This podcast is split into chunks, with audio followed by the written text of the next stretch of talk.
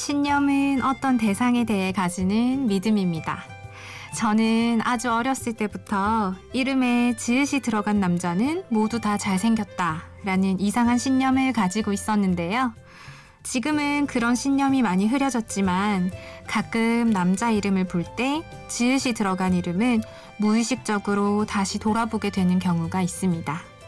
혹시 지금 이름에 지읒이 들어간 남자 청취자분 계신가요? 오늘은 제 인생에서 새로운 신념을 한번 만들어 볼까 합니다. 간절히 바라고 포기하지 않으면 반드시 이루어진다. 라디오 DJ라는 저의 버킷리스트 하나가 드디어 이루어진 밤이니까요. 심야 라디오 DJ를 부탁해. 오늘의 DJ를 부탁받은 저는 손현영입니다.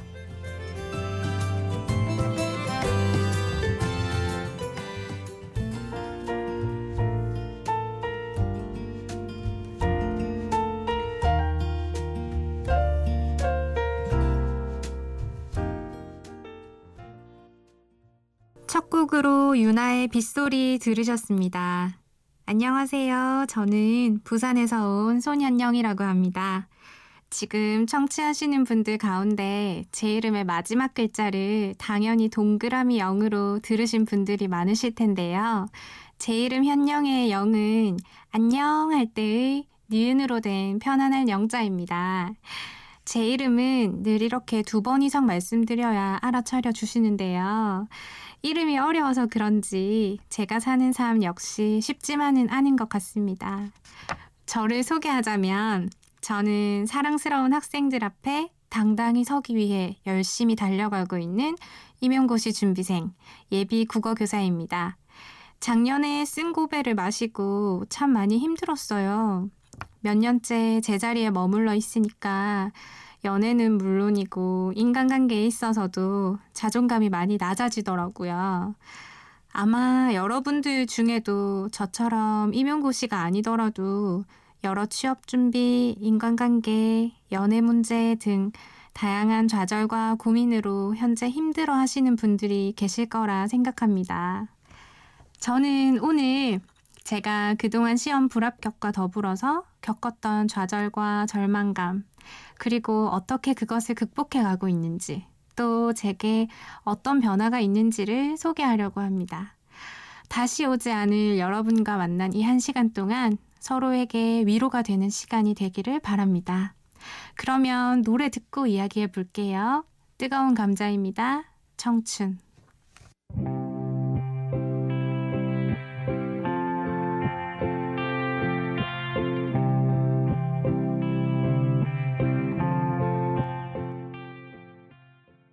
방금 들으신 노래는 뜨거운 감자의 청춘이었습니다. 청춘 좋죠. 무엇이든 할 수 있고 무엇이든 즐길 수 있는 나이라고 하죠. 하지만 저의 청춘은 사실 시험 준비를 하면서 미래에 저당 잡혔다고 생각했어요. 그러니까 이 시험에 내가 합격만 하면 그때 내 청춘 돌려받으면 돼. 라는 생각으로 공부를 해왔었죠. 미래에 저당 잡힌 삶. 마음과는 다르게 참 답답했어요. 될지 안 될지도 모르는 시험에 간절함 하나를 무기로 하루하루를 보낸다는 것이 많이 두렵기도 했고요. 가장 컸던 절망감은 사회에서 어느 부분에도 소속되어 있지 않다는 점이 저를 가장 불안하게 했던 것 같아요. 매일 일정 시간이 되면 출근을 하고 일을 하고 퇴근을 하고 그에 따른 보수를 받는 그런 삶이 아니라 그저 매일 도서관으로 향하는 제 모습에 자꾸만 자존감이 낮아졌던 시기가 있었습니다. 그렇게 시험을 치른 후에 불합격 소식을 듣고 처음에는 그동안 열심히 했기 때문에 떨어져도 후회가 없다라고 생각하면서 담담했었어요. 그런데 시간이 지날수록 내가 정말 교사가 될 수 있을까? 라는 생각에 참 많이도 울었습니다. 하지만 선생님이 아주 오랜 꿈이기 때문에 그래서 그만큼 간절했기 때문에 그때 저는 제 꿈과 제 자신을 동일시하기 시작했어요. 내가 교사가 안 되면 나는 소년령이 아니다. 라는 식으로요. 그런데 이런 식의 비합리적인 생각과 불안감이 지속되니까 제 몸에서 반응이 오기 시작하더라고요. 어느 날은 도서관에서 공부를 하는데 갑자기 제가 창문을 열고 뛰어내릴 것 같고 또 누군가 제게 달려와서 칼로 배를 찌를 것 같고 알 수 없는 공포감이 서서히 들기 시작했어요. 그리고 함께 손발도 저려오기도 했고 호흡하기가 힘든 지경도 많았었죠. 그때마다 아, 내가 요즘 피곤한가? 쉬어야겠다. 라면서 그냥 지나치고 말았어요. 그런데 하루는 또 공부를 하다가 같은 증세가 보이길래 집에 가서 쉬어야겠다 라고 생각하는 찰나에 제가 의식을 잃고 쓰러지게 됐어요. 다행히 주변 지인이 구급차를 불렀고 응급실에 실려가게 되었죠. 여기까지 들으신 분들 제 병명이 짐작되시나요? 네, 그렇습니다. 제 병은 공황장애였어요. 사실 그때까지 배가 아프거나 뭐 어디가 부러지거나 다친 게 아니어서 병원에 갈 생각을 못 했었거든요. 근데 아, 이게 내 마음이 아픈 거구나 라는 걸 안 후에는 마음을 치료하러 병원을 찾았습니다. 지금 청취자분들 중에도 스스로 마음이 아픈데 인지하지 못하는 분들, 혹은 알고 계시지만 쉽게 용기를 내지 못하시는 분들이 계시지 않을까라고 조심스레 짐작해 보는데요. 혼자 끙끙 앓는 것보다 치료가 필요하다면 치료를 받고 얼른 회복하는 것이 중요한 것 같습니다. 아픈 건 누구의 탓이 아니잖아요. 어쨌든 저는 지금은 아주 많이 좋아졌고요. 병원 진료 외에도 제가 스스로 치유하는 데 도움이 됐던 방법이 있는데요. 그건 음악 듣고 와서 여러분과 이야기 나누어 보도록 하겠습니다. 김유나의 Going Home 그리고 패닉의 기다리다 집으로 돌아가는 길에 지는 마음을 맡기고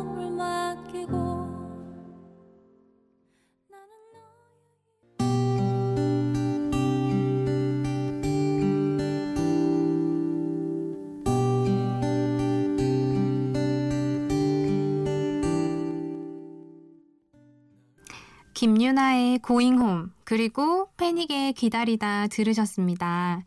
제가 좀 전에 너무 우울한 얘기를 하진 않았나요? 이제는 분위기를 바꿔서 이 힘든 시간을 어떻게 극복하게 됐는지 대해 말씀드려 볼까 합니다. 이렇게 분위기를 잡으니까 엄청 거창하고 특별한 것 같은데 전혀 그렇지는 않고요. 처음 시작은 낙서였어요. 여러분들도 SNS 많이 하시죠? 그 중에 텀 땡땡이라는 사이트가 있어요. 우연히 알게 된 곳인데요. 그곳에 제 이야기를 낙서하듯 적고는 했거든요. 아무래도 익명성이 보장되어 있고 저와 관계를 맺는 분은 아무도 없었으니까요. 그렇게 하루에 있었던 일들을, 속상했던 일들을 짧게 짧게 기록하기 시작했었어요. 점점 쓰다 보니까 저 스스로를 다독이는 글까지 적게 되더라고요. 그 사이트 역시 어떻게 보면 사회적인 공간이다 보니까 다른 사용자분들께서 제 글을 우연히 읽으시고 또 많은 공감을 해주시더라고요. 아마 공감을 한다는 것 자체가 본인 역시 그 아픔을 겪었고 또 그 마음을 이해한다는 거잖아요. 되려 그래서 저는 글을 적으면서 위안도 받았지만 또 그렇게 공감해 주시는 분들 보면서 또 한 번 위로를 받았습니다. 그리고 또 한 가지는 편지인데요. 한 번은 제가 그 텀 땡땡에 지식 뽐내기 친구를 구합니다. 라는 글을 쓴 적이 있었어요. 이게 뭐냐면요. 말 그대로 자신이 가진 잡다한 지식 무엇이든지 친구에게 뽐을 내는 거예요. 네 이거 모르지? 나는 이거 아는데. 라는 그런 식으로요. 대신 저는 무조건 우편으로만 주고받는 걸 조건으로 했거든요. 그래서 그걸 통해 가지고 그림을 그리는 인천 친구도 만났고요. 통영에 사는 마음이 아주 예쁜 친구도 만났어요. 이렇게 편지로 마음의 교류를 하다 보니까 한 번도 얼굴을 본 적이 없는데 그 네모난 편지지 하나로 서로를 감싸서 안아주고 있더라고요. 결국 이게 지식을 뽐낸 게 아니라 서로 힘든 일 얘기하면서 참 많이 위로가 되는 존재가 됐던 것 같아요. 노래 듣고 이어갈까 합니다. 토이의 그럴 때마다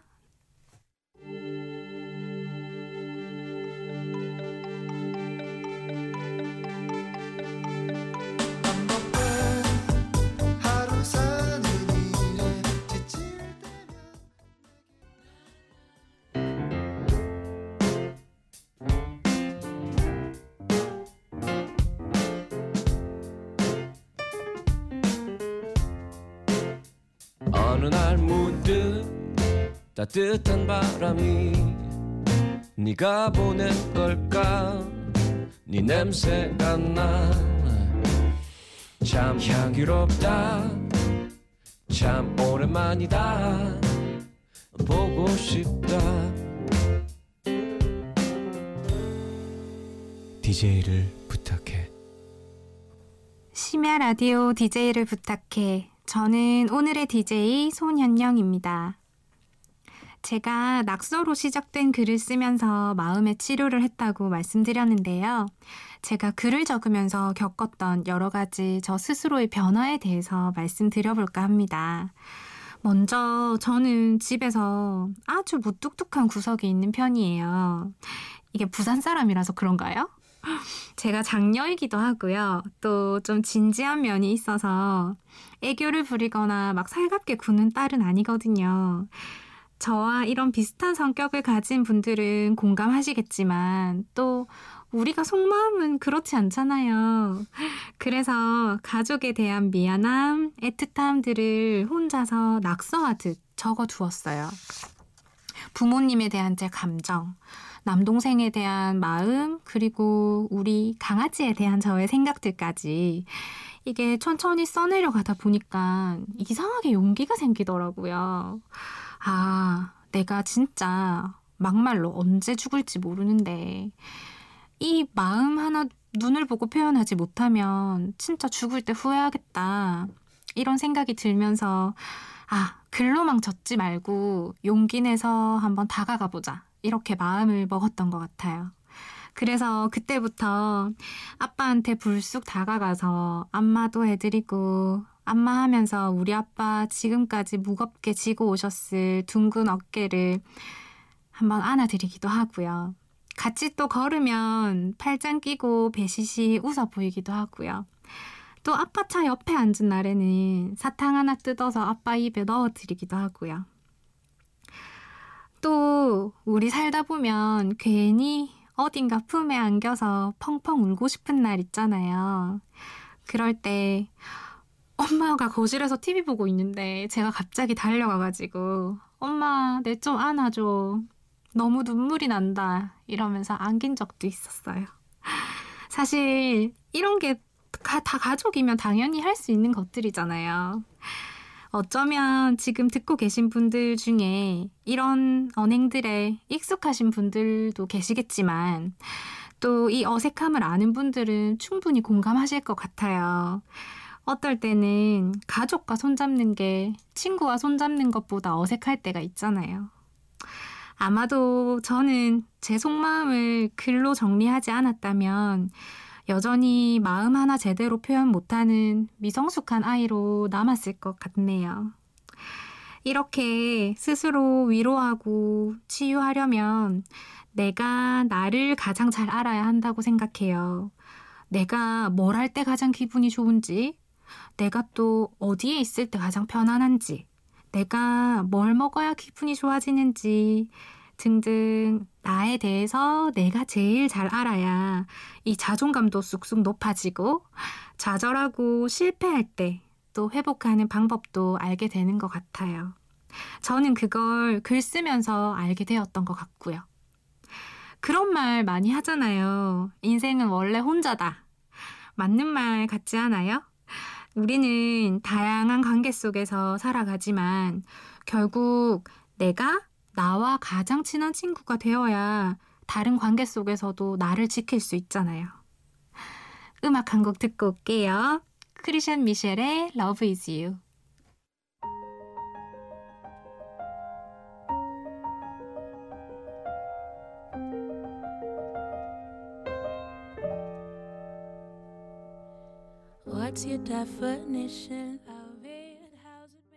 네, 크리션 미셸의 러브 이즈 유 듣고 오셨습니다.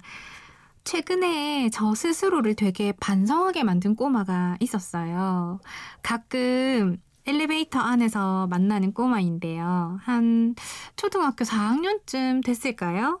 남자인데요. 늘 볼이 빨갛고 통통하게 보기 좋게 살이 올라가지고 볼 때마다 참 예쁘고 귀엽더라고요. 그래서 늘 제가 먼저 인사를 했었어요. 그날도 역시 그 아이는 무거운 책가방이랑 보조가방을 들고 엘리베이터를 타더라고요. 이제 서로 좀 안면이 있는 사이가 돼서 제가 먼저 물어봤어요. 준이야, 니는 커서 어떤 사람이 되고 싶노? 사실 이 질문 하면서 별 기대를 안 했거든요. 요즘 애들 대부분 공무원이나 안정적인 직업을 장래희망으로 삼는다고 해서요. 근데 준이가 꽤 진지하게 대답을 하더라고요. 저는 소림사에서 무술하는 사람 되고 싶어요. 멋있잖아요. 와, 저는 순간, 아, 정말 저 모습이 건강한 아이의 모습이구나 하는 생각을 했었어요. 물론 하기 싫은 수학 공부 때문에 많이 지쳐 보였는데 소림사 이야기를 할 때만큼은 눈에서 반짝반짝 빛이 나더라고요. 저는 그날 밤 이 이야기를 적으면서 나는 교사가 되고자 이렇게 준비를 하면서 준이의 눈에서 빛나던 그 순수함이 얼마만큼 있지? 그런 순수한 마음으로 꿈을 향해 달려가고 있나? 하는 반성을 하게 됐답니다. 이렇게 참 깨달음을 주는 존재는 주변에 늘 있는 것 같아요. 그쵸? 나보다 많은 것을 경험하신 어른들부터 이런 준이 같은 아이까지 또 우리 풀 한 포기까지도 삶에 큰 영향을 줄 수 있다고 생각한 날이었습니다. 여러분도 하루하루 살아가시면서 잠깐이지만 생각을 던져주는 사건들이 있지 않나요? 그걸 지나쳐 버리기보다는 낙서장에 기록하면서 한번 되새겨 보는 건 어떨까 싶네요. 음악 듣고 가겠습니다. god의 길, 그리고 콜드플레이의 옐로우입니다.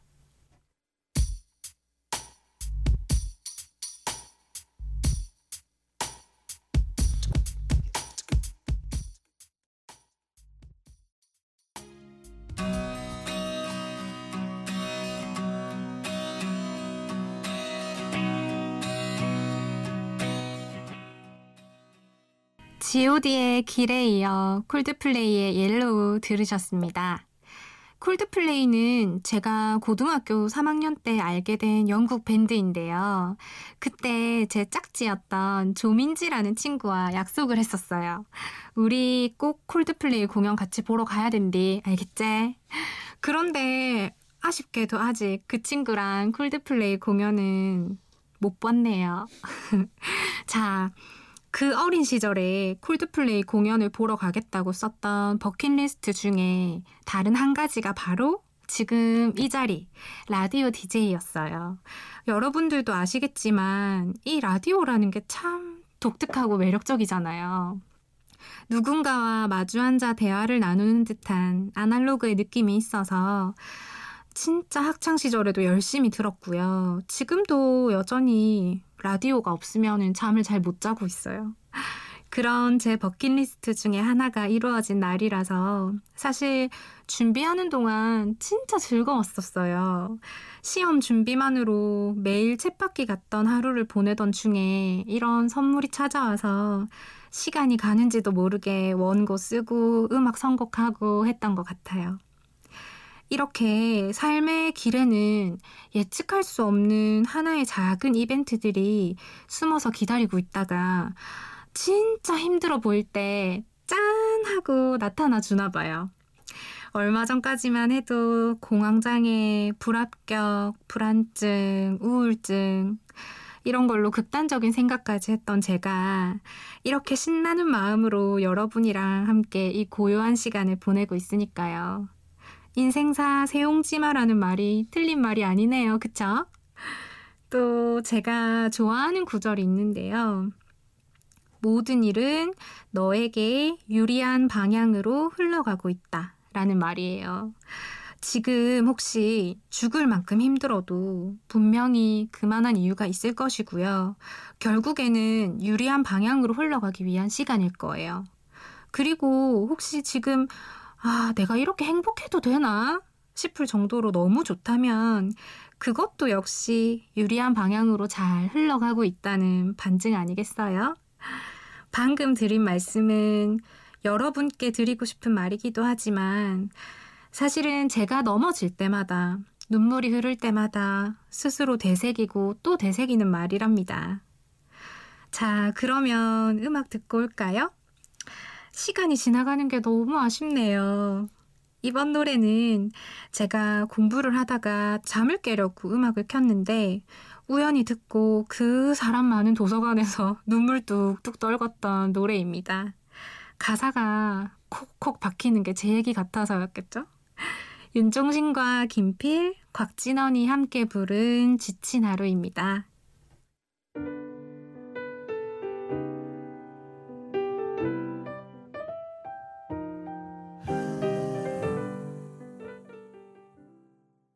윤종신, 김필, 곽진원의 지친 하루 들으셨습니다. 이 노래 들으니까 그때 생각이 나네요. 눈물 뚝뚝 훔치고 그랬는데. 어느덧 여러분과 인사를 해야 할 시간이 다가왔는데요. 저는 인연이란 잠시 머물러 있다 스쳐 지나가는 향기라고 생각합니다. 제가 오늘 여러분께 머물렀던 한 시간 동안 좋은 향기, 좋은 기분으로 남겨졌으면 하는 바람입니다.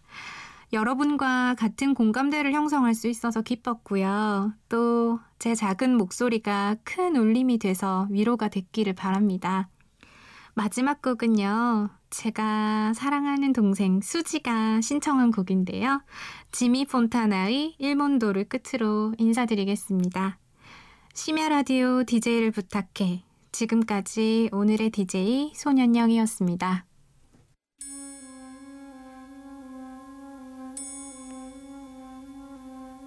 No.